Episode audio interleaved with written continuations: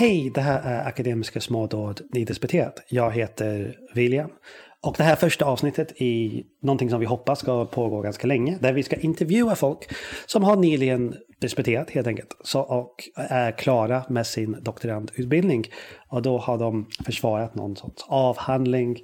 Och har bidragit till, till forskning. Och då vill vi intervjua dessa människor helt enkelt. Och prata lite om vad de har gjort. Vad... Någonting spännande eller filosofiskt som pågår inom deras fält just nu. Och sen sist lite om sin som tid som doktorand. Första gästen idag är Filip Jedin, postdoc i samma labb som jag befinner mig i på Karolinska institutet. Men han forskade om hälsoekonomi, någonting som är helt annorlunda. Jag visste väldigt lite om det här innan och det blev ett väldigt spännande samtal angående vad han har gjort och sen lite mer filosofiska pengen, även frågor som vad är pengar som ett mått. Uh, så nu går vi till intervjun som skedde lite tidigare idag. Det är därför jag vet vad vi pratar om. Um, jag hoppas ni gillar det här. Om ni gillar det får ni absolut säga till oss att ni vill ha med nydisputerade avsnitt. Och idag är jag med Filip Jedin som har nyligen disputerat på Karolinska institutet. Det stämmer helt rätt, William. Men Filip, vill du berätta lite om vem du är först eller eh, innan vi går in på vad din avhandling handlade om? Ja, men gärna. Eh, först bara tacka så mycket för att få, få ha med på er podd. Jag har följt den sedan den startade och tycker den är jätteintressant. Kul att få vara med också i det nya formatet. Eh, jag, ja, min bakgrund är i folkhälsovetenskap som jag har pluggat på Karolinska institutet. Efter det så började jag plugga masterutbildning i hälsoekonomi, policy och management, även det på Karolinska institutet. Och sen så eh, ja, har jag doktorerat också på Karolinska institutet. Så jag har inte lämnat eh, K I en enda gång eh, i mitt akademiska liv. Så det är min bakgrund. Ja, men kul. Men li, lite idé med det här avsnittsformat är just att jag vill prata med folk om ämnen som jag inte har så bra koll på. Eftersom vi kanske, alltså om, om man har lyssnat på Akademiska smådåd tillräckligt länge, det präglas av en liten bias mot psykologi och filosofi. Så nu vill vi uh, prata med andra och uh, du, uh, till exempel hälsoekonomi som, som du gör, Filip, är någonting som jag har hade ingen kunskap om. Jag tror inte jag visste det ens var ett fält innan jag träffade dig. Så... Um... ja, men det är väl jätte... Det, ja, ja, kul att få vara här. Jag, jag skulle säga att jag får väl bli lite ambassadör åt, åt hälsoekonomi. Vi är inte jättemånga i Sverige och det är inte så konstigt att du inte känner till eh, att det är ett forskningsfält. Det, det är en ganska vanlig fråga. Så vill du klargöra då, för mm. en sista gång då, för nu kommer det här publiceras. Så vad är hälsoekonomi? Så, alla, så, så du kan referera till det här podcasten, det här avsnittet, uh, ifall så. Någon frågar dig i framtiden. Mm. Ja, men gärna. Uh, så får väl mina kollegor sen inom hälsoekonomi hänga med om jag, om jag har definierat fel. Men man kan väl säga så här, det lättaste sättet att se oss hälsoekonomer är att vi, uh, ja, vi är forskare som kollar på både medicinska delar utav en behandling men också ekonomiska delar. Så vi försöker kombinera det i någon typ av kostnadseffektivitetsanalys. Som, om man någonsin har hört hälsoekonomi så brukar man oftast höras, eller höra talas om kostnadseffektivitet. Så det man kan säga, det är vi ekonomer som helt enkelt kollar på kostnader och effekter av olika typer av behandlingar. Och... Det är, vi är ju inte en jättestor grupp, vi är ungefär trehundra stycken i Sverige och eh, spridda eh, på de stora städerna. Eh, och anledningen till att vi finns i de stora städerna, Göteborg, Stockholm, Malmö och så, det är ju där de stora läkemedelsföretagen finns. Och de, man skulle säga att hälften av alla hälsoekonomer jobbar inom läkemedelsindustrin. Jag jobbar med de sista fas fyra-prövningarna när man ska försöka hitta om, om något, ett läkemedel är kostnadseffektivt eller inte. För att det är ett en grundregel för att du ska få dina läkemedel subventionerade på svenska marknaden. Så eh, väldigt många inom, jobbar inom privat sektor.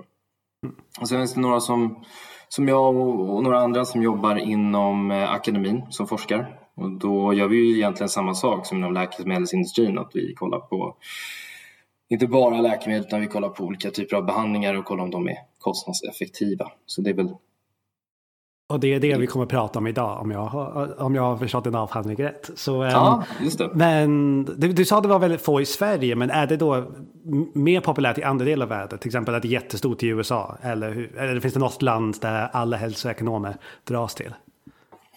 Eh, meckat för alla hälsoekonomer är i York, England. Det där, om du ska gå på en riktigt eh, superkurs i hälsoekonomi så ska du gå i, i York. Väldigt oväntat. Alltså, ja. Om du hade, om du hade bett mig, fråga mig att gissa vilken stad det var. Jag skulle, ja, någon, hade, hade gissat i U S A. Eller någonstans där. New York jo, skulle jag ha gissat jo, på. Det är ganska, jag kommer ihåg att det gick upp för mig ganska... Kanske första året som doktorand. När jag skulle söka någon så här... Nu har inte jag åkt till York, men... Pratade med min handledare om vi kunde försöka skrapa ihop lite pengar och skicka mig till någon... Kanske Boston eller till Harvard eller till...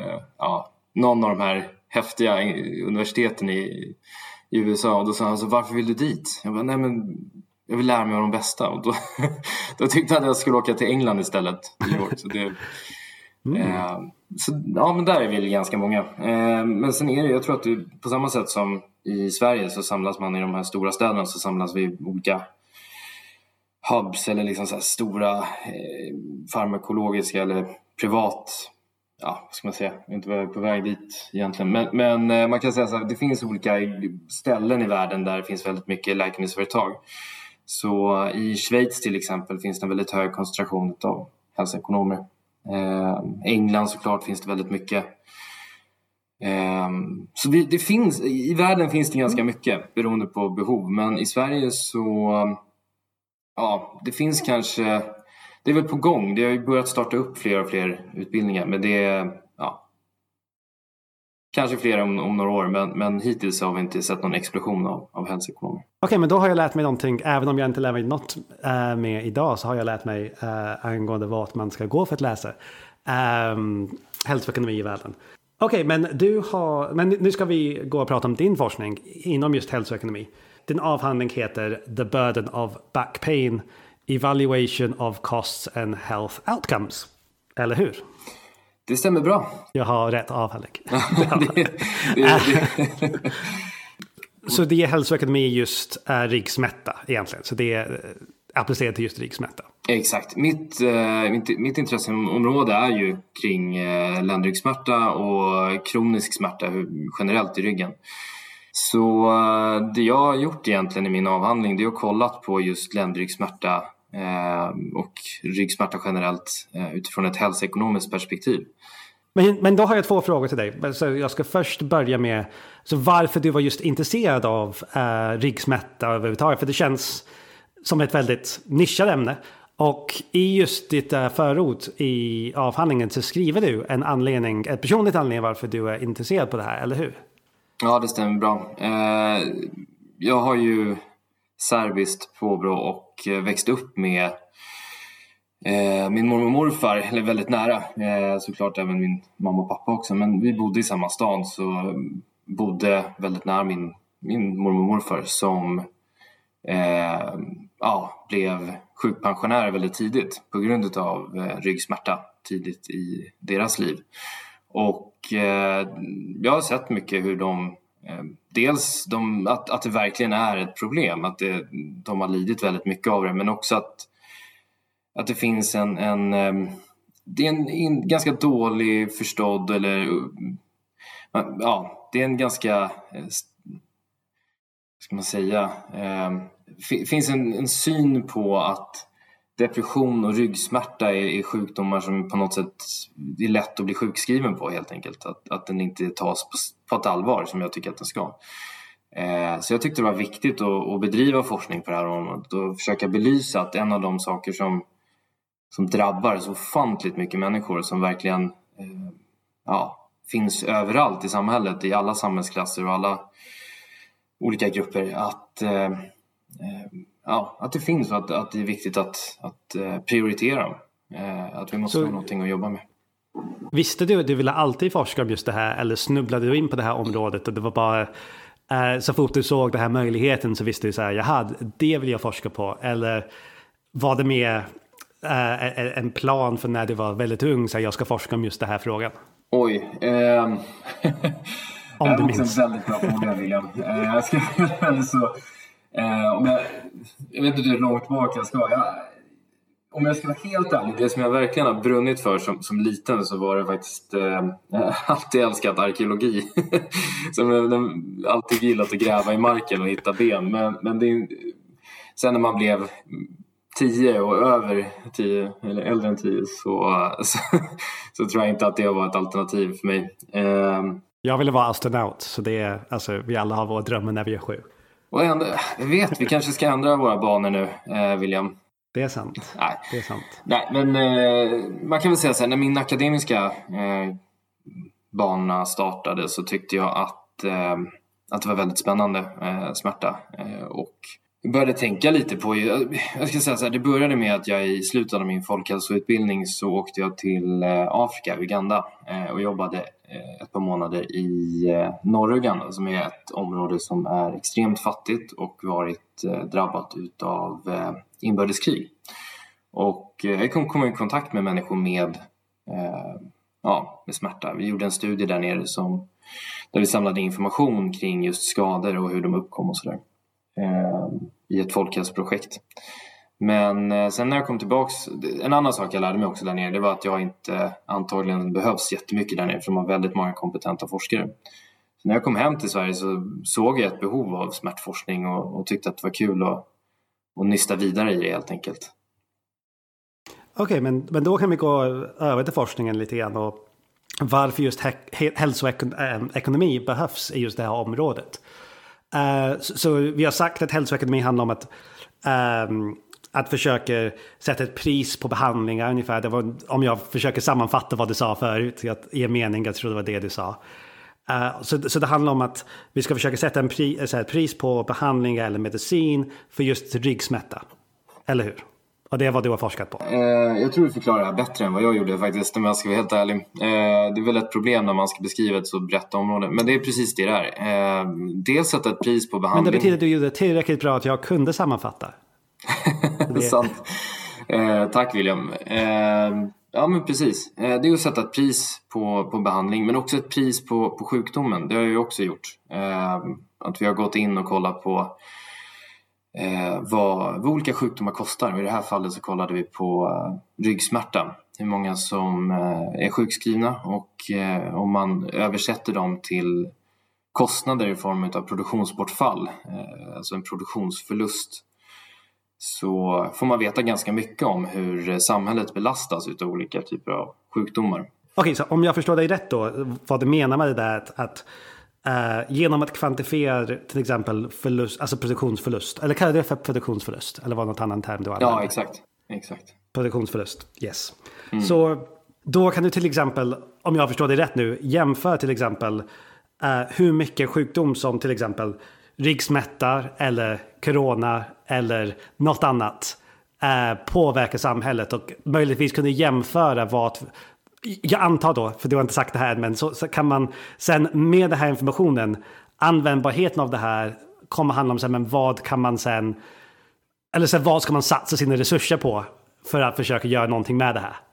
Du, du, du har helt rätt eh, William, och det är precis, det, det handlar ju om, för många ser ju hälsik, eller de, inom vården så finns det, jag, jag ska inte säga, jag tror inte att det finns jättemånga inom vården som inte tycker om hälsoekonomer, eller jag hoppas inte det är så, men en av de vanliga stereotyperna är när man hör om, om, om pengar inom vården, det är ju att man, åh nej, nu kommer de att, att skär bort budgeten för någonting, att vi tar bort någonting från, från människor som behöver, och det, det finns även jättemycket, de hälsoekonomer som jobbar inom myndigheter eh, brukar oftast få skit för att de ja, i sådana fall inte vill prioritera en viss grupp, och det är inte det det handlar om, eh, utan det handlar om just att k- kunna fokusera resurser där de kan göra mest nytta, eh, så resursallokering inom vården och, och i samhället i stort är jätteviktigt.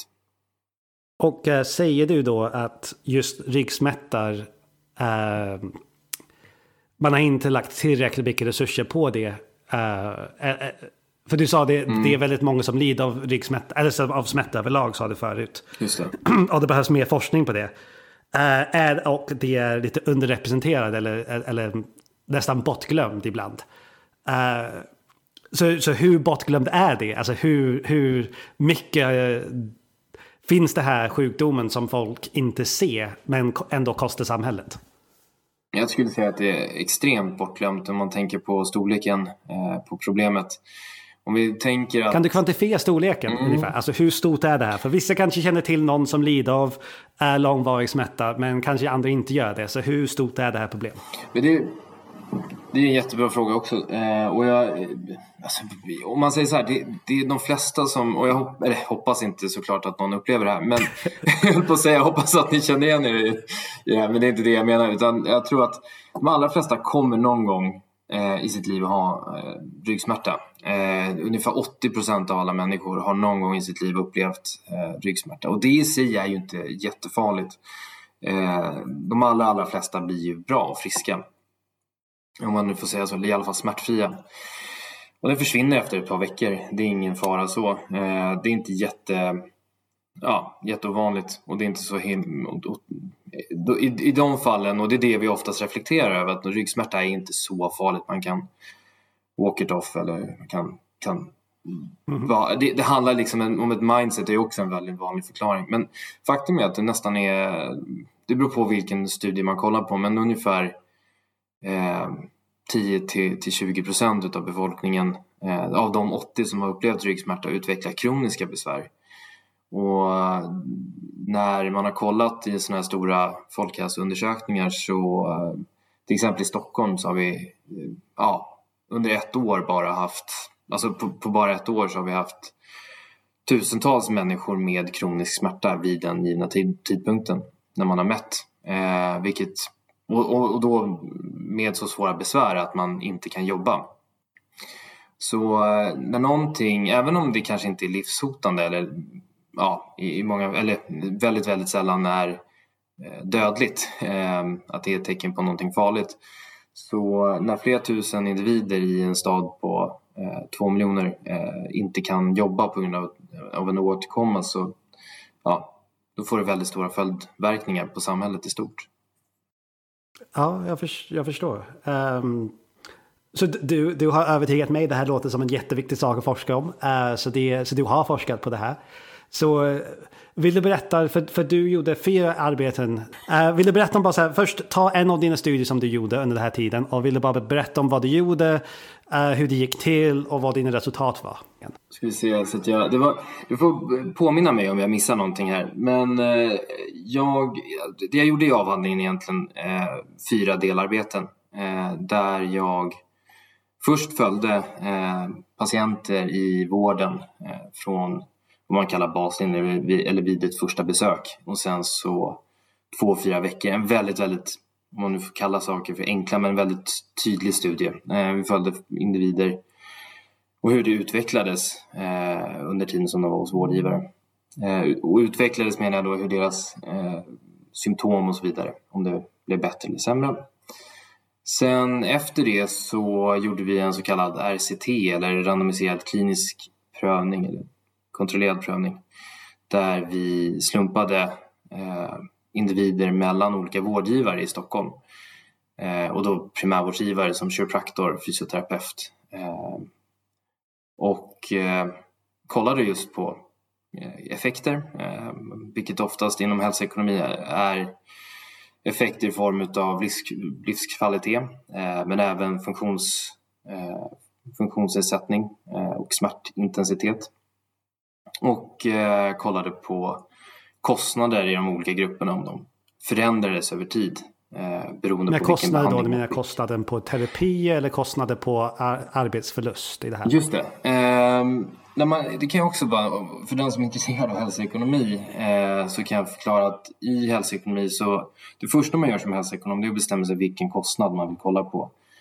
Eh, och beroende på vilken frågeställning man har så eh, kan man ta eh, ett hälso- och sjukvårdsperspektiv, vilket innebär att man Eh, kolla bara på de kostnader som uppstår av själva behandlingen. Alltså i vaccintillfället skulle man säga att vaccinet i sig är en kostnad och personalkostnaderna och så vidare. Det är de man kollar på, det är de enda som är intressanta.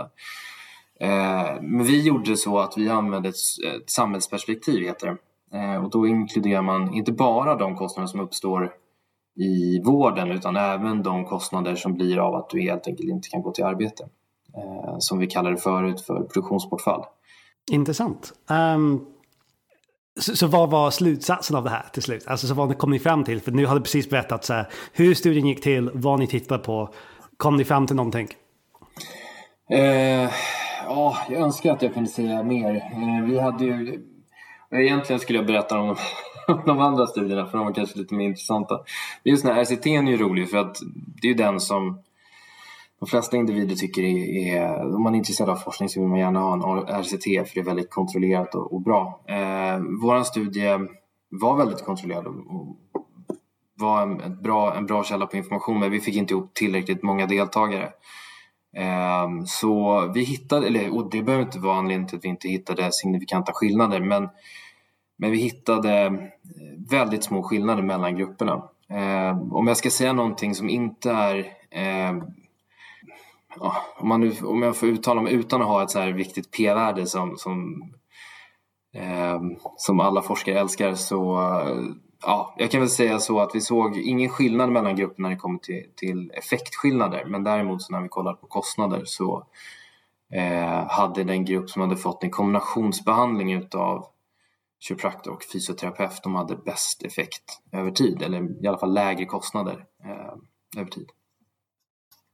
Så det betyder att de jobbar mer sen efter behandlingen ungefär? Det, alltså, de som, ja. det, det var mer effektiv behandling betyder i det här fallet? I det här fallet, ja det. precis, exakt. Ja. exakt.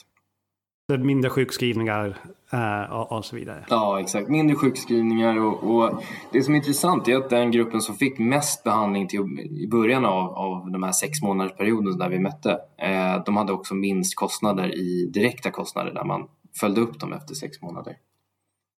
Mm. Vilket är lite konstigt kanske. Intressant. Men ibland är det så, när med en effektiv behandling så, eller om en behandling är effektiv så behöver man inte träffas eh, för mycket helt enkelt. Man minskar antalet träffar. Mm. Men, du, men du sa att det var kanske intressant sak av att bara vara doktorand överlag, att det var så här, att saker inte var perfekta. Du kanske önskade du hade lite större, alltså lite större urval av, av, av patienter och lite, lite andra sånt. Uh, Uh, jag vet inte vart jag är på väg med det här faktiskt. Nej, men, det, men, kan... Först, det är inte ovanligt, så det är ganska viktigt att påpeka så att, att sånt är väldigt vanligt inom forskning, att man, man, det är nästan omöjligt att göra en perfekt studie. Det, det var, um, det, det, ja, alltså, William, det där, jag tror att du och jag skulle kunna driva en egen podd som pratar om, om um, du kanske inte hade några problem i och för sig i din, i din eh, doktorandtid, men ja, det, det ska ju det ska man veta när man går in i en doktorand period att, eller doktorandutbildning, att det är ju otroligt mäckigt. Det är, man går in jätteinspirerad och man ska förändra världen och man ska ta reda på de viktiga forskningsfrågorna som man brinner för. Och sen någonstans där i mitten så inser man att jag är glad om jag bara kan ro där i hamn och få ihop någonting i slutändan. Alltså jag gick in i min handledares kontor två gånger och sa upp mig under min doktorandtid. Så det är... Jag, jag känner igen det där. Förlåt att jag skrattar. jag, kan verkligen... jag skrattar åt det också. Ja, jo, herregud. Det är, det är många gånger som man har suttit upp och funderat på var man är på väg någonstans. Ehm, och det är ju också en bit av forskning. Jag tror att... Frågan är om det bara är kopplat till doktorandtiden. Jag tror att det är många projekt som... Man önskar många gånger att, man, man, att allting var perfekt. De här perfekta studierna som, som där man får hur många deltagare som helst och allting går hur smärtfritt som helst. Det, det, det är nog väldigt få forskare som upplever det hela, alltså alla, alla studier och under hela livet. Absolut, men jag tror det är just... Uh, svårare just som doktorand, för det är nästan första gången, så man gör inte bara så här, det är nästan omöjligt att göra den perfekta studien, men man även gör nybörjarmisstag, för det är första gången man har gjort sådana här saker. Så med den kunskapen du har idag kommer du förmodligen kunna göra en bättre studie. Om du skulle göra om hela din, fors- hela din avhandling, förmodligen kommer du kunna göra bättre saker. Jag vet jag skulle kunna göra bättre saker. För det är ändå en utbildning. Verkligen. Alltså, ja, om jag skulle säga någonting som jag lärt mig på de här fyra åren så är det ju verkligen ödmjukhet mot... Det är väldigt lätt att kritisera andras jobb och andras arbete när du själv inte forskar. Och då menar jag utifrån ett elitistiskt synsätt att man inte kan kritisera människor som forskar, utan... Men det är väldigt lätt att säga att ja, men den här studien hade inte si och så många deltagare och så vidare. Men det är... det är mäckigt som det är att få ihop det, och jag tror att det är väldigt bra att uppleva lite motgångar för att förstå att forskning är inte en, en, en magisk formel för framgång, utan det är någonting som man får kämpa lite med, och ibland så kanske inte allting blir superklint. All data blir säkert inte alltid perfekt, och det gäller att tolka utifrån det bästa man kan göra. Ja, super. Nej, men jag har en sista fråga angående innan vi går vidare till nästa ämne. Du berättade mm. om um, att du kanske skulle ha valt en annan studie att berätta om nu när du, när du berättade om din första studie, som, um, eller den här R C T-studien. Uh, för det, det, det där som du ville berätta om just själva designen som du forskade förut. Men där, när vi skulle prata resultat, du nästan önskade du hade valt en annan studie du skulle prata om. Så vill du, vill mm. du välja ut um, någon av dina studier som du vill bara berätta om resultaten som du hittade uh, för, för alla, så du kan Säger, säger något om det? Jag, eh, jo men ett av de studier som jag tyckte var intressantast för att det var en, en eh, tydlig studiedesign. Eh, det var ju när vi gjorde den här registerstudien eh, och kollade på tjugotre tusen. Och det, det kan ju också visa lite på hur stor, hur många som får väldigt svåra ryggsmärtor under ett år. Under tjugohundratio så fanns det indiv- ungefär tjugotre tusen individer med sin första ryggdiagnos. De följde vi med hjälp av våra Eh, nationella register som vi har i Sverige. Eh, de är ju heltäckande. Okej, okay, men um, jag måste pausa dig där, Filip, för du sa någonting nu om just uh, registerstudier och tjugotre tusen uh, deltagare. Uh, och i den studien du berättade om, uh, precis så var det fyrahundra deltagare ungefär. Uh, och inte en registerstudie. Så, så kan du bara berätta om de här, om uh, registerstudier, vad det är för någonting, och varför du fick så många, varför det är så många deltagare i det, och varför Sverige är just unik i angående registerstudier. Ja, men det är en jättebra fråga, William. Eh, och det kan man säga så här, att de svenska registren är ju världskända i hela världen för eh, hur bra de är och hur omfattande eh, de här registren fungerar. Det, det är så här att inom, inom egentligen allt, försäkringsmedicin eller försäkringsärenden, allting antecknas ju i vad vi kallar de här svenska eh, register, eller svenska kvalitetsregister. Och det är lite kul, för Sverige har också några av de äldsta registren i världen. De går ju, sträcker sig ända tillbaka till början av sjuttonhundratalet. Eh, så vi har väldigt bra information från väldigt långt tillbaka. Från början så togs ju de här informationen från kyrkoböckerna, men idag så är de ju mer standardiserade och eh, fångas ju upp från primärvården eller från eh, ja, försäkringsärenden eller så vidare. Så all den här informationen som, som samlas in på olika ställen, eh, myndigheter och kliniker, de, de sammanställer de, i de här stora, stora registren. Så eh, det som hände i den här studien, det som skedde när vi rekryterade, eller man, vi rekryterade inte, men det vi, det vi kunde göra helt enkelt, det är att gå tillbaka i de här registren och se eh, att tjugotre tusen individer hade fått sin första ryggdiagnos hos en eh, specialistläkare eh, under ett och samma år. Och, eh, I Sverige då? Ja, exakt, i Sverige. Och i och med att, att vi har så fullständiga data så kunde vi koppla ihop dem, den här första ryggdiagnosen som du hade fått hos sjukvården, eh, som då skickas in till de här registren, så kunde vi koppla dem eh, med hur många eh, dagar man hade varit sjukskriven eh, hos Försäkringskassan. Så från och med att, att Försäkringskassan registrerade din sjukfrånvaro så, började vi, eller så skulle vi kunna se Eh, genomsnittet dagar på de här individerna. Eh, och sen är det enklare, vad ska man säga, sen är det ganska enkelt att ta det därifrån eh, som eh, hälsoekonom. Det är bara helt enkelt eh, översätta eh, dagarna i en specifik kostnad. Så säg att en, en dag i genomsnitt skulle kosta tvåtusen kronor ungefär. Då är det bara att multiplicera det sen med antalet dagar som ja, genomsnitts försvinner på grund av den här åkomman. Så vad kom du fram till med det här? Du har tjugotre tusen personer med ryggsmärtor, du har jätte, jättemycket data och du, har, du sätter ett pris på deras äh, frånvaror sen. Så mm. vad, blev, vad blev slutsatsen? Vad är det? Eh, och, och det här är ju, ja precis, vad är slutsatsen? Det, och det är många, jag tror många vänder sig och tänker nu så här, men det där är inte bra forskning för att det här är inte kontrollerat. Och jag vill bara lägga in det också, att vi, vi använde fem stycken vad säger, matchade eller personer som helt enkelt, allt, de stämde över, eller de, de liknar våra tjugotre tusen till punkt och pricka, förutom att de inte har ländryggsmärta. Så vi hade en, en, en kontrollgrupp, säger man. Så, så när du säger likar, kan du, vad betyder det? Är det samma ålder, samma inkomst? Hur, hur ser de ut? Jag tycker du prickar det väldigt bra där. Det är faktiskt precis det det var. Det, det, det är ju eh, socioekonomiska faktorer.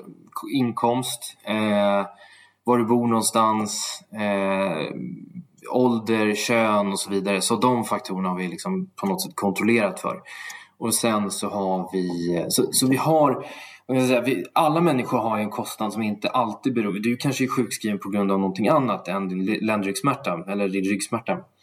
Så det var viktigt för oss att kontrollera för. Så när vi har kontrollerat för allt de bitarna så kan man se vilk, vad finns kvar, vilken kostnad finns kvar. Och, och när vi har gjort det och kontrollerat för alla andra sjukdomar och så vidare, så kunde vi se att ungefär genomsnitt så kostar en, en människa med eh, sin första ryggdiagnos under ett år femtio tusen kronor. Eh, så, så en individ med, med ländryggsmärta eller ryggsmärta är, har i genomsnitt femtio tusen kronor mer i kostnad på grund av sjukfrånvaro.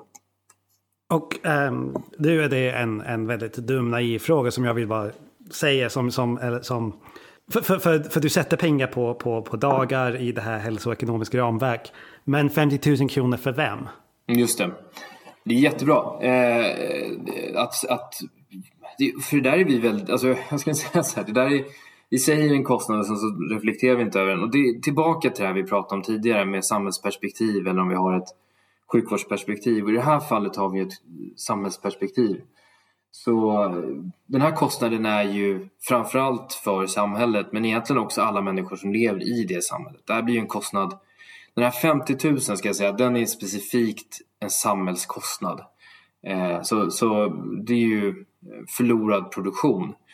Eh, men det är ju även en genomsnittskostnad av, av dig som sjukskriven. Nu har, jag vet inte riktigt, det blir ju inte, du får ju ersättning för att vara sjukskriven, så det är ju inte exakt den kostnaden du drabbas av.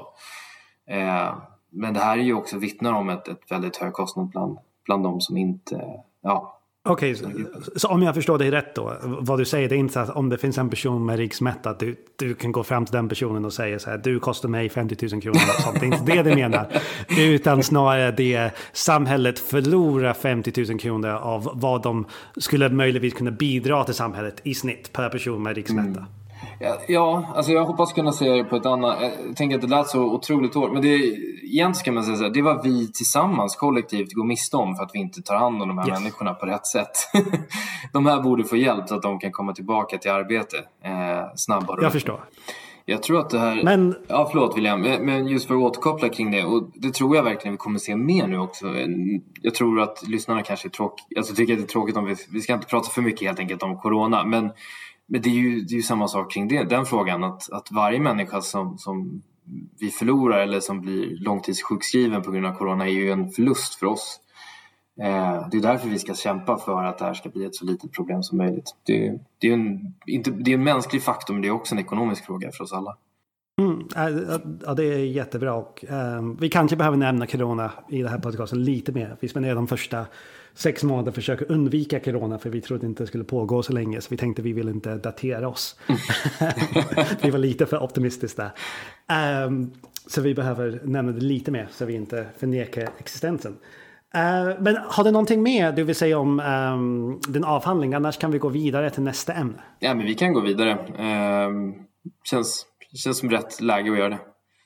Ja, eh, bra. Och eh, när jag planerade det här avsnittsformatet, jag tyckte jag skulle ha en väldigt, väldigt tydlig struktur så de gäster jag, eller som vi bjuder in eh, kommer förstå vad eh, vi gör. Och sen glömde jag säga vad strukturen var i början på introduktionen, så lyssnaren har ingen aning vad vi tänker göra. Men det vet jag i alla fall, för jag berättar för dig. Så tanken var att först ska vi prata om Philips avhandling. Där, därefter ska vi prata någonting lite uh, om fältet, om uh, uh, uh, hälsoekonomi som, som ett fält eller problem som kan, som kan förekomma för vetenskap som exemplifieras i just fältet. Och slutligen ska vi kanske prata lite om doktorandtiden. Vi har redan typ förstört det här strukturen och gått in i de här frågorna redan. Det är inte ditt fel, Filip, det är bara att jag inte kan behålla en struktur. Angående just, eh, så jag pratade med dig lite innan om vad vi skulle kanske prata om angående just hälsoekonomi som fält. Eller så här, saker jag tyckte var intressant när jag lyssnade på dig pratar. Och jag min, det var, det är någon av dina studier du har gjort, det kan ha varit registerstudien du gjorde. Du, säger, du sa när det presenterades här, den studien som hade gjorts innan var typ från tjugohundrasex eller någonting, så vi behöver uppdatera den här siffran eh, nu för att se om kostnaden har förändrats för samhället. Mm, just det. Och det tyckte jag var jätteintressant för, och så, det kanske blir så en jättelång utläggning här så jag ber mig att du får, kommer få en chans att prata snart. Ja. men, men jag minns det, jag, när jag bytte från filosofi till kognitionsvetenskap för länge sedan, då, då var jag så här lite chockad över att så här, folk där som hade läst psykologi och neurovetenskap hade knappt läst en artikel från eh, innan eh, nittonhundraåttio. Och det var så här, och, och, det skulle vara extremt om man läste en artikel från nittonhundraåttio. För, för nu, skulle, nu skulle allting vara så modern. De senaste tio åren man ska läsa forskning. Alltså, man ska läsa forskning från de senaste tio åren. För det är då det gäller. Och det verkar vara lite samma sak med just eh, hälsoekonomi. Att era studier gäller just för en kort period. Och när jag tänkte på det här. Det är, no, det är något med just när man gör vetenskap. Man tänker man ska hitta någonting som är lite mer objektivt som håller lite längre. Mm. Och det är det som, som, som jag bara är lite nyfiken på. Så här, hur, hur ser du på just forskning som har så här, en väldigt kort hållbarhetstid egentligen när man säger att det här är aktuellt? Mm. Det där... Så det var jag ville prata med dig om. Så var, mm. först var dina så här, spontana tankar kring det här och, se, och sen kan vi se var vi hamnar. Ja, men det, det är jätteintressant just det där med, med eh, hållbarhet inom forskning och, och ibland när jag undervisar för Eh, studenter eh, i grund, grundutbildning eh, och grundläggande forskningsmetodik, så tycker jag att, att det är viktigt att ta upp just det här med tidsfaktorn. Eh, det finns ju områden som, som du säkert redan tog upp nu, William, men, men som, som kan vara kunskap som inte förändras jätte eh, drastiskt över tid. Vi, vi tar anatomi eller fysiologi, kanske inte är, förväntar sig att det finns, om vi är hyfsat rätt ute så, så vet vi det här för ganska på lång tid, för det kommer inte ske så mycket med den mänskliga kroppen. Det kan komma nya rön, det kan komma nya upptäckter och så vidare, men vi hoppas att det här inte förändras över tid. Och precis. Vi hälsoekonomer, om du på något sätt, om du har lärt dig om du har lyssnat och, och lärt dig någonting av det här avsnittet, så Så hoppas jag i alla fall att, att man förstår att det är ekonomi som vi, som vi jobbar med, hälsoekonomer. Och ekonomi är ju inte stabilt, tyvärr, som en, en människokropp eller som eh, ut, evolution till exempel. Utan det förändras ju väldigt mycket över tid. Eh, och det här är ju ett dilemma för oss som forskar på olika områden eh, inom ekonomi. Eh, Och speciellt problematiskt när vi pratar om, om eh, åtgärder och interventioners kostnader. Eh, så om vi tar till exempel ryggsmärta som ett exempel, så, så har vi ju, eh, och det här det pratade vi, jag tror att det är det här som vi pratade om, du och jag, William, om eh, att när vi kollar, anledningen till att jag gjorde den här registerstudien till att börja med var för att den, den Tidigt, alltså den tidigaste gjorda, eller den, den nyligen ska jag säga, eh, mest nyliga gjorda studien är från tvåtusen. Eh, där man uppskattar. Tror jag sa tjugohundrasex färdigt, så tvåtusen. Ja, exakt. Och, och tjugohundrasex är också ett eh, ganska bra datum, men, men för, för att göra den här liknelsen, för det, det som är intressant här, det är att då kollar man på kostnaden utav sjukfrånvaro och, och kostnaden av olika behandlingar och så vidare som vi gjorde. Men att Men de är ju från tvåtusen och det är ingen dålig studie, men de är helt oanvändbara idag. Eh, och mm.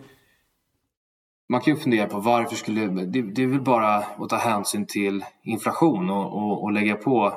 Och med inflation är ju att pengar förlorar i värde varje år, så man kan eh, lägga till att det här, den här kostnaden ökar, alltså summan som vi beräknade eh, tvåtusen ska ha stigit varje år med tre procent.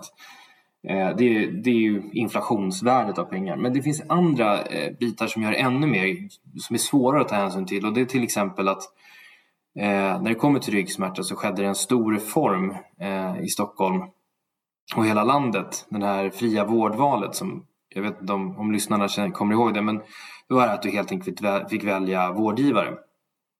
Och i den satsningen så eh, fick du dels välja vilken vårdgivare du ville ha, men också eh, så fick man också eh, ja, ett, om du har smärta så fick du ett helt batteri av, av, eh, av åtgärder, alltså multimodalt eller multi jag vet inte hur jag ska säga, men du fick beträffa väldigt många åtgärder eller vad säger, vårdgivare under den här perioden, eh, vilket blev extremt dyrt. Och det tog man sedan bort redan tjugohundratio. Så mm. under den här korta tid, eller under de här tjugo åren, det är inte en kort tid, men under de här tjugo åren som har gått så har det skett stora förändringar i sjukvården, vilket gör att de här kostnaderna är antagligen helt orelevanta för oss idag, helt enkelt. Så det är liksom grundproblemet med kostnader och ekonomi utifrån ett, ett ja, det här, jag vet inte vad vi ska kalla det, William, men, men hållbarhetsforskningen. Men um, då som, är, som, som jag förstår vad du sa nu, om jag, om jag förstår dig rätt, alltså på grund av så stora skillnader i sjukvårdssystemet bland annat, det är nästan till och med svårt att dra kopplingarna mellan de här olika studierna också. Alltså det, mm. För det är nästan så här, siffrorna är nästan ojämförbara. Man kan inte kolla på utvecklingen på samma sätt som jag skulle ha tänkt. Mm. Att om man har så här, tre olika studier under tjugo år, man kan se om det finns en trend uppåt eller en trend neråt. Men det låter som det nästan säger att man inte kan jämföra de här siffrorna så bra. Åh, nu, Även nu, om man korrigerar för inflation. Ja, eller kan man göra det? Ja, det, det här är en så bra... Det, det, nu skulle jag nästan vilja ha en annan... Det finns olika skolor här. Eh, och jag, nu är jag extremt kritisk bara för att jag vill belysa problemet. Samtidigt så finns det väldigt mycket lösningar. Som i alltid forskning så går det alltid att hitta lösningar. Och jag, jag ska inte säga att det inte går att dra paralleller, för det gör vi. Och det, ibland lite slarvigt. Eh, och, men sen kan man ju kanske ifrågasätta om de där parallellerna är bra. Vi kan till exempel... Eh, nu ska jag inte gå ner alldeles för djupt i metoder, men det finns ju så att man kan lägga på även prisutveckling, och det finns ju prisutvecklingsindex även för behandlingar och sånt, men ja, så det, det finns ju de som jobbar väldigt mycket med att försöka uppdatera kostnader så att de inte dör lika fort, men, men det är problematiskt, det finns saker som vi inte kan ta hänsyn till. Men okej, okay, men det som jag tycker är möjligtvis intressant, alltså med en sån här forskning som gäller just nu, alltså, och kanske inte, vad jag menar, alltså när jag säger inte lika relevant, men inte lika aktuell om så här tio år, siffrorna kanske har förändrats lite grann för mm. olika anledningar. Um, betyder det, för, för jag, det känns som, och jag kan ha fel, men det känns som, alltså hjärnavbildningsforskning som jag håller på med kanske hålls, alltså kanske anses lite relevant lite längre än just hälsoekonomi, alltså kanske med fem år, inte så att det decennier eh, skillnader i tid, men det känns som det kanske är lite mer relevant att saker från tvåtusenfem och tvåtusen kan fortfarande vara mer relevant idag, att man kan bara ta dem utan att behöva göra massa jobb för att översätta hur relevant det är för dagens situation, mm. för hjärnan, mm. som du sa, för med kroppen, mm. alltså hjärnan, vi har ändrat vår teknologi och metoder lite grann, men hjärnan är fortfarande hjärnan, det är inte så mycket som, som förändras där, hoppas vi. Nej, men jag tycker William, jag, förlåt om jag hoppar in, men jag vill bara säga att du, du tolkar det här helt rätt.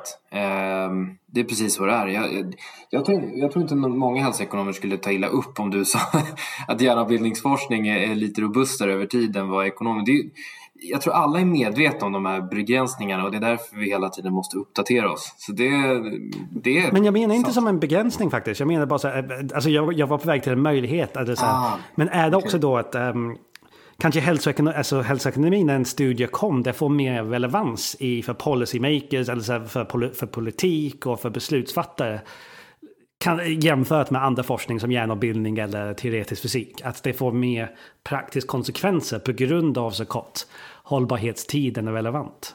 Ah, ah, ah, nu det var dit jag var på ja, väg. Vet du vad, det där är en väldigt... Ah. Du tänker så, jag har alltid tänkt att money talks på något sätt, att, det, att, att folk är intresserade av den här hälsoekonomiska forskningen är för att de är, det är lättare att säga att ja, det är lättare att säga att det här kostar mycket än att det här skapar mycket lidande. Folk tenderar att vara lättare att satsa på saker som är dyra än, än andra. Men visst, ja, det kan ju vara så att det finns en viss typ av brotts, alltså brottska i, i, i ekonomisk vård. Men sen tycker jag i och för sig att det är väldigt många som, om jag ska slå ett slag för, jag vet inte, jag kan ju bli lite frustrerad när jag, om man, du har ju också säkert läst massa eh, och, och eh, vad ska man säga, in, ja, kritiserat eller vad ska man säga, artiklar som publiceras i andra, eh, ja, som andra skriver. Någonting av sånt som stör mig jättemycket är att man oftast inte relaterar, man förstår inte att de här kostnaderna inte är relevanta, trots, alltså, trots att de är trettio, tjugo trettio år gamla. Så jag vet inte om det är väldigt känt utanför vårat fält att det är så som det ligger till, eh, tyvärr. Aha, så det är fortfarande relevant för politiska beslut tjugo år senare? Eller pol- politiker någonting, idag kanske hitta den här artikeln för tvåtusen om riksmätta och använder den istället för att använda din. Var det det du sa nu? Ja, exakt. Alltså, jag tror att, jag vet inte, jag vill inte hänga ut politikerna, men, och jag tror inte de... Men det, de var bara ett exempel. Ja, exakt. Vem som helst. Nej, jag, ska, och jag, har ingen, jag känner ingen förpliktelse mot dem heller, men... Men eh, som Ekmans som vi pratade om, han, han, jättebra kostnad. Den har ju använts i tjugo år. Alltså folk har ju refererat. Och det blir väl så att man skrivit samma inledning flera gånger och man inte orkar göra researchen igen. Och, och det här är en bra kostnad som visar väldigt tydligt vad det kostar.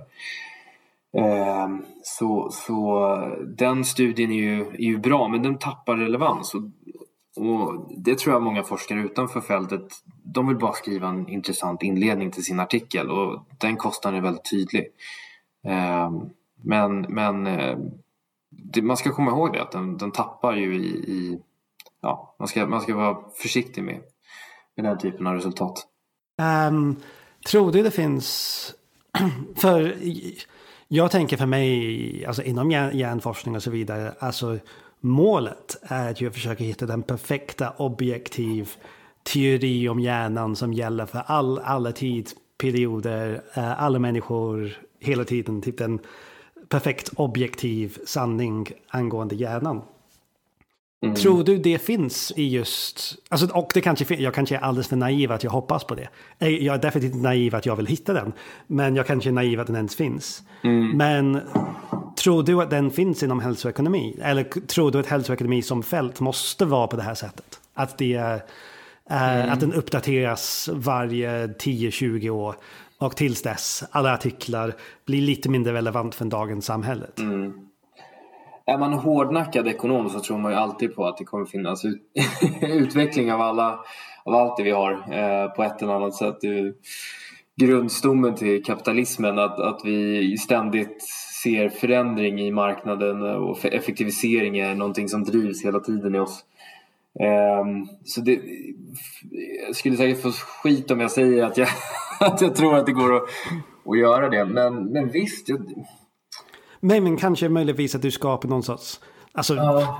Nu tänker jag så här, alltså, för just med hjärnforskning tänker jag att det är flera steg man måste gå för att förstå allting. Men till exempel om du hade direkt tillgång till nationella register hela tiden. Mm. Att det finns någon sorts, så att du kan använda datan, alltså uppdatera modellen kontinuerligt då. Ja, men... Så den bara spottar ut en siffra, så här, så här mycket kostar riksmätta idag. Och den uppdateras varje dag nästan. Nu lurar du ut mig på filosofi som jag bara är hobbyintresserad av. Ni är mycket bättre på... det var nej, jag, jag ska... så det är okej. Okay. Du jag får jag jättegärna jag... vara hobbyfilosof. Nej, ja, och jag, och jag får, om jag får leka filosof för, no, för några sekunder. Absolut. Jag är ändå en, jag är ändå en doktor i, i filosofi nu. Så. Men, du, har, du har möjligheten här. Ja, eller hur? Det, precis. Det var det här podcasten är till för. Det är det som är så härligt i, i de här formaten. Men... men grejen är det, om man, om man nu ska ta och lyfta det utanför just bara konkret kronor och ören, om jag, om jag inte fokuserar på att kostnaden kommer förändras över tid, för det är ju de facto omöjligt att ändra på eh, just nu i alla fall, om vi inte tror att samhället kommer eh, överge marknadsekonomin de närmaste åren, men, men om man säger så här, om man, om man struntar i att pengar och pengars värde eh, behöver vara exakt, att vår forskning eh, behöver vara exakt på kronor och ören, så är ju fortfarande kronor ba, eller pengarna bara ett mått för någonting på samma sätt som livskvalitet är. Så en, en, en effektiv behandling idag, förutsatt att vi inte ändrar någonting i den på tjugo år, eh, kommer ju troligtvis vara en bra och effektiv behandling senare också, om det inte skulle komma ett alternativ som är ännu bättre. Eh, så visst, kostnaderna kanske blir förändrade över tid, men, men sanningen i att den behandlingen är effektiv, även kostnadseffektiv, ser jag inte helt som omöjligt egentligen. Eh, Så om jag förstår dig, så om jag förstår dig rätt nu, så om vi har ungefär stabila behandlingar, om, om, om ett fält utvecklas så vi inte behöver f- ha nya behandlingar, då kanske det inte behöver undersökas lika ofta med hälsoekonomi då. Ja, nej men exakt. Ja, ja precis. Jag, jag tror att ja, det är svårt att se vad jag själv vill gå med det här. Så det jag tror att, men precis, exakt. Med, med, med en mera... Ja, alltså det är klart att en, en kostnadseffektiv behandling som visar att den är både, som vi kallar, om den är både, är både effektivare och kostnads, alltså att den inte har en hög kostnad eh, jämfört mot alternativen, så den, så den blir dominant som vi kallar den. Ja, kommer ingenting som, som förändrar, liksom, om det inte kommer någonting radikalt på det området, så, betyder inte, alltså, så skulle ju säkert inte det betyda att den här behandlingen måste utvärderas om två år eller tre år eller ens tio år. Så det för, förutsätter ju att, att det här är eh, att det fortfarande är så, helt enkelt. Det måste ju komma någonting som kan tävla om effekterna, helt enkelt, för att det ska kunna göra en ny analys. Eh, nu görs det ju så ofta inom de flesta områden, men, men i en framtid där vi hittar en, ja, men en riktigt effektiv behandling, så visst, då, då kan det nog bli stabilt över längre tid också på ett sätt. Okej, okay, ja, då har jag en sista, sista fråga, och eftersom du bestämde sig att vara lite filosofisk, då får jag ställa en mer filosofisk fråga till dig där du kan fundera kring äh, det här. Alltså, för du sa förut att, att pengar egentligen är bara ett mått, och jag tyckte det var jätteintressant, för det, det kanske är därför... Um, Kanske vissa människor har någon sorts reflex emot um, hälsoekonomi ibland. För att säga, men ska pengar verkligen vara ett mått på det här sättet? Mm. Ska man inte mäta det i någon annan mått? Som, alltså till exempel, du, du känner säkert till det här bättre än vad jag kan. Men till exempel um, just med, uh, det heter B N P på svenska, eller hur? Mm. Nej, det är G D P på svenska. Mm. Så jag blandar ihop dem. Men um, med B N P, då... Um, folk säger till exempel det, det är ett sätt att, att, att mäta ett land, alltså hur, hur bra ett, ett lands ekonomi är, det är, ett, alltså det är ett, på samma sätt som man kan mäta sjukdom mm, på, på ett sätt som du, som, som du sa. Men vissa till exempel säger nej, man, man, till exempel jag, jag tror det är Nepal tror jag som, som inte mäter B N P alls mm. och bara mäter lik, lyckan i landet istället. Mm. Uh, så tycker du att uh, så, so, so, mm. so hur ser du på det här måttet pengar? Är det ett, uh, ett jättebra mått som kan bara översättas ekvivalent till andra mått? Så om, om man mm. skulle bestämma lycka istället, det, det skulle mm. bara säga det är egentligen man bedriver exakt samma studie mm. eller är det något annat som det är, bara, det är pragmatiskt, det är så här, folk kommer förstå det här bättre.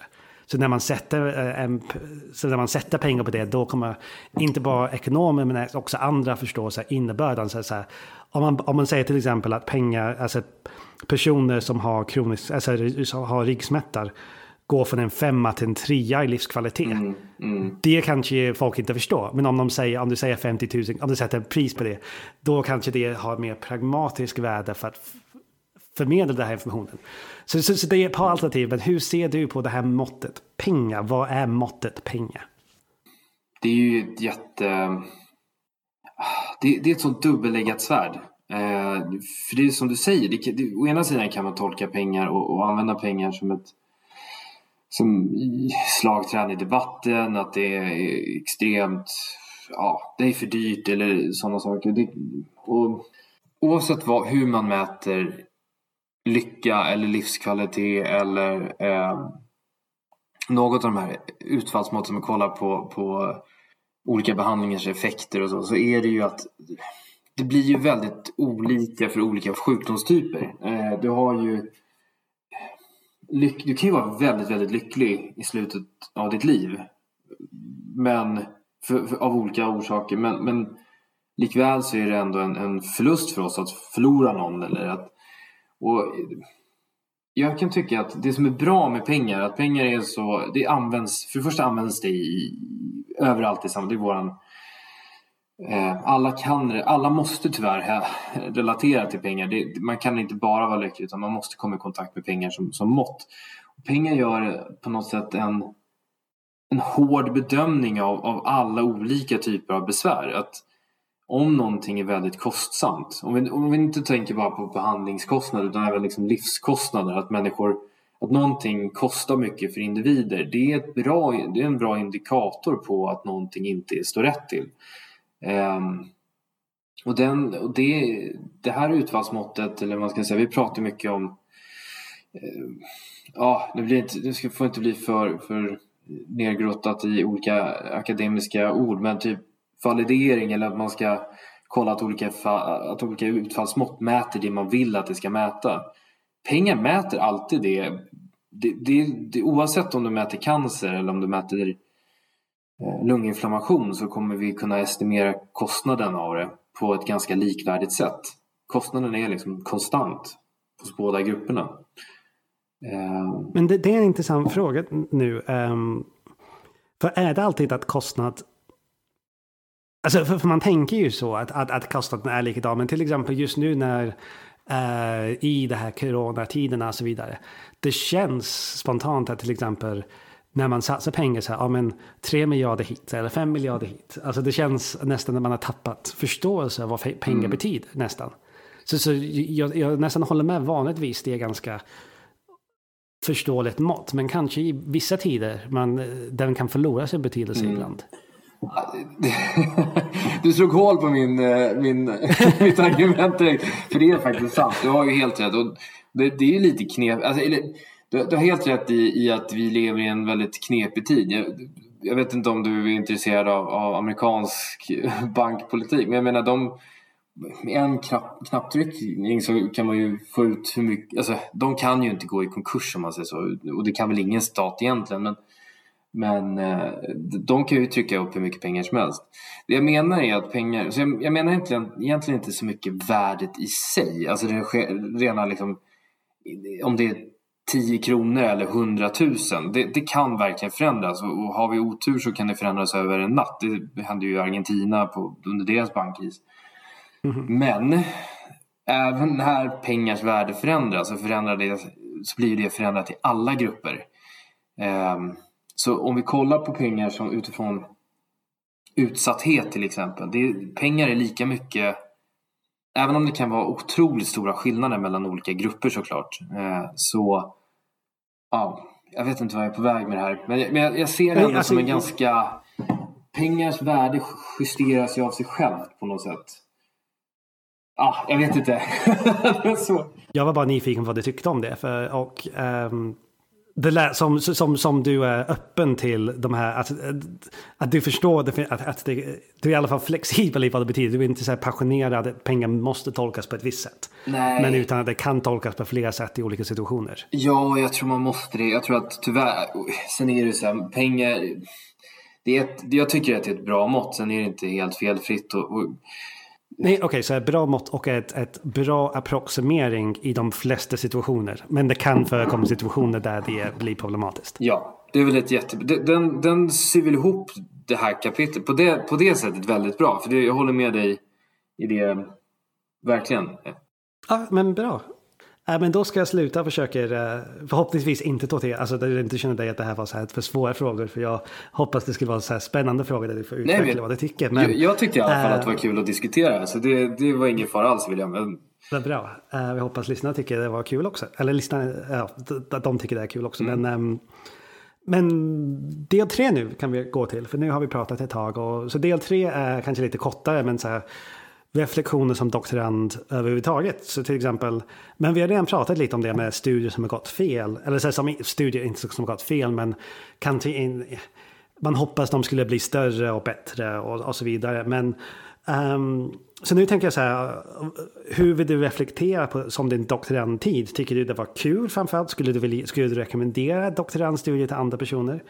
Uh, eller och sen hur gick disputationen till slut? Alltså det mm. var tre frågor till mm. dig. Så tre frågor. Disputationen fick jag med, och sen eh, om jag skulle rekommendera det till andra, och vad var det första frågan? Ja, jag minns inte. Um... jag kan säga så här. Jag tycker jag... att du skulle bara lyssna på mina frågor. Du skulle bara ta, ta det lite hur du vill angående så här, ja. så här, reflektera kring dina doktorandtider. Och därför ställde jag en väldigt bred flera frågor. Inte att du behövde svara specifikt på mina frågor. Ja, men jag, det, det, det är kanske det här som är problemet med oss som precis har disputerat. Vi så, vi så var, jag har övat in. Ja, du vill nu, veta att... vad jag tror. För du tänker så här, men den här opponenten. Så här, de vill att jag ska säga någonting. Exakt. Vad vill William nu att jag ska säga? Jag vill ingenting som dig. Jag vill bara att du ska känna, vara glad och prata fritt om din, dina doktorandtid. Eller, inte, eller kanske inte glädje. Alltså, ja, nej, men, hur det känns. Jag förstår, William. Och, och, om man säger så här, igen, om man talar till den här lyssnaren som du sitter och lyssnar och, och tänker att det är någon som är i valet kvalet för att bli doktorand. Så jag, kan, väl, jag, ska, inte, jag ska inte bli lika långrandig som jag varit tidigare. Jag kan säga så här, att jag, jag har tyckt att det varit väldigt roligt att vara doktorand. Um, det har varit väldigt utmanande, såklart. Uh, som du sa också, William, att det, det är ju tufft. Det är en mm-hmm. um, det, det är inte tufft i form av jag, jag tittar tillbaka på det, det är ju jättemycket jobb, såklart, men, och det är väldigt mycket ansvar, men, men det är ganska alltså det, det är inte det här jobbiga som jag tänker mig att det är jobbigt att jobba som snickare eller elektriker, att man måste gå upp samma tid och jobba exakt samma liksom, arbetsuppgift. Eller, nu menar jag inte att de gör samma saker hela tiden, men jag tänker att de har att det är tufft fysiskt och, och, och att det liksom så, utan att det är repetitivt. Eller andra jobb som har fasta arbetstimmar som jag inte förstår hur de lyckas med det. Alltså för vårat problem, eller som jag, eller mitt, det som jag tycker är vårt tuffaste som man verkligen ska fundera kring, det är ju hur man handskas med att, att in, ja att frihet under ansvar, har man, är man okej, ja, okej med att det inte kommer vara väldigt inrutat vad du ska göra på fyra år, även om du vet att du kommer få lön och att du kommer göra vissa moment, men, men det är ju väldigt flummig period i ens liv. Ja, jag, jag fick en, um, när jag började som postdoc i, i Stanford, det var någon där som, alltså jag frågade lite så här angående hur labbet var där och uh, de får... Det är svårt att jämföra, men jag tycker man får väldigt mycket akademisk frihet i Sverige alltså mm. på väldigt tidigt. Och, um, men jag tyckte någon där sammanfattade stämningen i, i det labbet och akademisk frihet ganska bra som var, och det är en väldigt hemsk liknelse men um, väldigt passande som var så här, man får tillräckligt mycket rep för att hänga sig själv. Ja, den... och där så så att vi stopp för någons forskarkarriär. Nej, men det, det är ju jätte... Det är ju, jag tycker att det är en ganska... Den är makaber, men den är bra liknelse. Det är ju väldigt tufft. Och det är just på grund av att, att, för, att för att överleva, för att komma till slutet så måste man verkligen arbeta. Så, trots att man inte är där nio till fem eller åtta till fem varje dag mm. så är det... Ja, man jobbar fem till tio ibland, alltså tio på kvällen, alltså jättesena mm. nätter. Jag känner flera doktorander som jobbar hela helger, alltså mm. hela helger och så vidare, så varje dag. Um, så det är tufft, men, men, men du ändå tycker det var värt det. Det var det som ja, som ja, ja. Och, och jag, ja. jag tycker man skulle ljuga också om man inte har sagt att man har gått hem lite tidigare vissa dagar. Ja, uh, absolut. Så, det, det, du kommer ju ha de där, det, det, jag, tyck, jag skulle säga att det är så här... otroligt varierande jobb. Det, du vet inte vad, vad, vad du ger in på riktigt när du började. Eh, jag tycker att det har varit ganska intressant. Du, ja, frihet under ansvar. Vissa kvällar sitter du hela natten, eller vissa, vissa kvällar, vissa, vissa dagar och vissa perioder jobbar du dygnet runt och det är fruktansvärt. Och vissa stunder så är det jättehärligt för du kan, ja, du, väl, du, du styr ju väldigt mycket din egen arbetsplats. Mm. Men kul. Um, är det något mer som själva disputationsdagen, hur kändes det? Um, ja, jag hade... Det är ni disputerade och disputation är ju när man ska man får en opponent som ska ställa en massa frågor till en och det kan pågå i flera timmar och alla ska vara där, alla ska, ja, folk är där och tittar på och så vidare. Så det var för lyssnarens skull, inte för dig Filip, för jag antar att du... Ja, nej, nej, men det, det är kanske bra att du nämner det för man är ju lite snurrig efteråt. Det, och det, det... Det är ju tre timmar av utfrågning. Det är väl så man egentligen skulle kunna summera den perioden. Och jag vet inte, jag var, jag var så glad. Vi hade en så otroligt bra grupp av människor som skulle bedöma mig, eller vad man ska säga, som skulle ställa frågorna. Så jag, det är lite klyschigt att säga att jag tyckte att det var bra och kul, men jag tyckte verkligen att det var riktigt roligt. Jag var väldigt trött såklart, för man har hållit igång länge och man var nervös och så, men ja, jag, lite som de här samtalen eh, med dig nu till exempel, William, det är kul att prata forskning, det är därför vi gör det. Mm. Annars så, ja, det är ju kul att diskutera. Så det, jag, jag har bara roliga upplevelser av den, den tiden.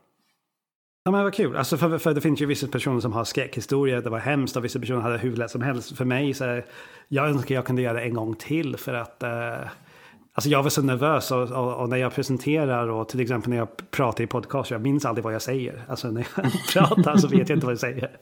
Så jag, så jag har väldigt så här, svår, så få minnen från vad jag faktiskt sa. Mm. Eh, så jag önskar jag kunde bara njuta lite mer av det, och ehm, Uh, ja, det är bara min reflektion kring det. Men, uh, mm. ja, Nej, men... men vad bra. Alltså, um, men så, så då vill jag bara, då kan vi börja avsluta nu. Och nu du har disputerat, nu är du, använd, säger du att du är doktor, eller säger du att du är så här P H D, eller hur, hur, hur lägger du titeln i ditt namn? Mm, gud, ja, jag har inte riktigt smält att jag är... Jag säger att jag är forskare. Men du är det, så ni måste bestämma nu. Alltså det här, ah. alltså jag har varit ganska snäll mot dig än så länge, men ah. nu måste jag faktiskt få ett svar från dig. Är det doktor Filip Jedin, eller är det Filip Jedin P H D? Ah, men om jag ska skryta, om jag ska in på... Nu har det inte varit så mycket fester och så. Jag kan inte testa riktigt det här, men, men jag skulle nog säga att jag... jag tycker, P H D... Ah, det blir nog doktor, tror jag. Doktor väljer jag att säga. Där har vi det, så det är doktor Filip Jedin. Um, Det, ja, som sagt, det är det viktigaste som vi ska komma fram till i slutet av de här podcasten, tror jag. Mm. Det var, um, men ja, min sista fråga till dig då är, hur ser framtiden ut för doktor Filip Jedin? Eh, nej, men vi kommer jobba tillsammans. Utan ett delskrivbord med mig. Ja, ja, just det, precis. En deltid tillsammans med William på, vid samma bord också. Eh, ja. eh, men förutom det, förutom det så...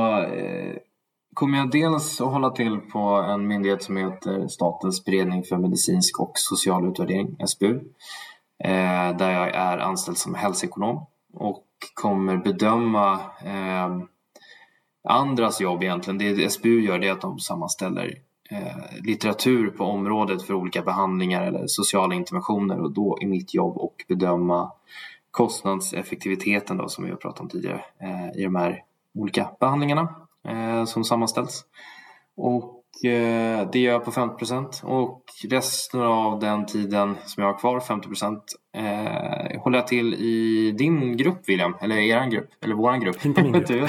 Karins grupp, eh, yes. Där vi kommer jobba med ett projekt som heter PrePain, där vi följer smärtfria individer eh, tills det att de utvecklar smärta, så att vi ska kunna se om de har några bakgrundsfaktorer som ligger till grund till det. Och sen så även kolla på våra svenska register som vi har pratat om också.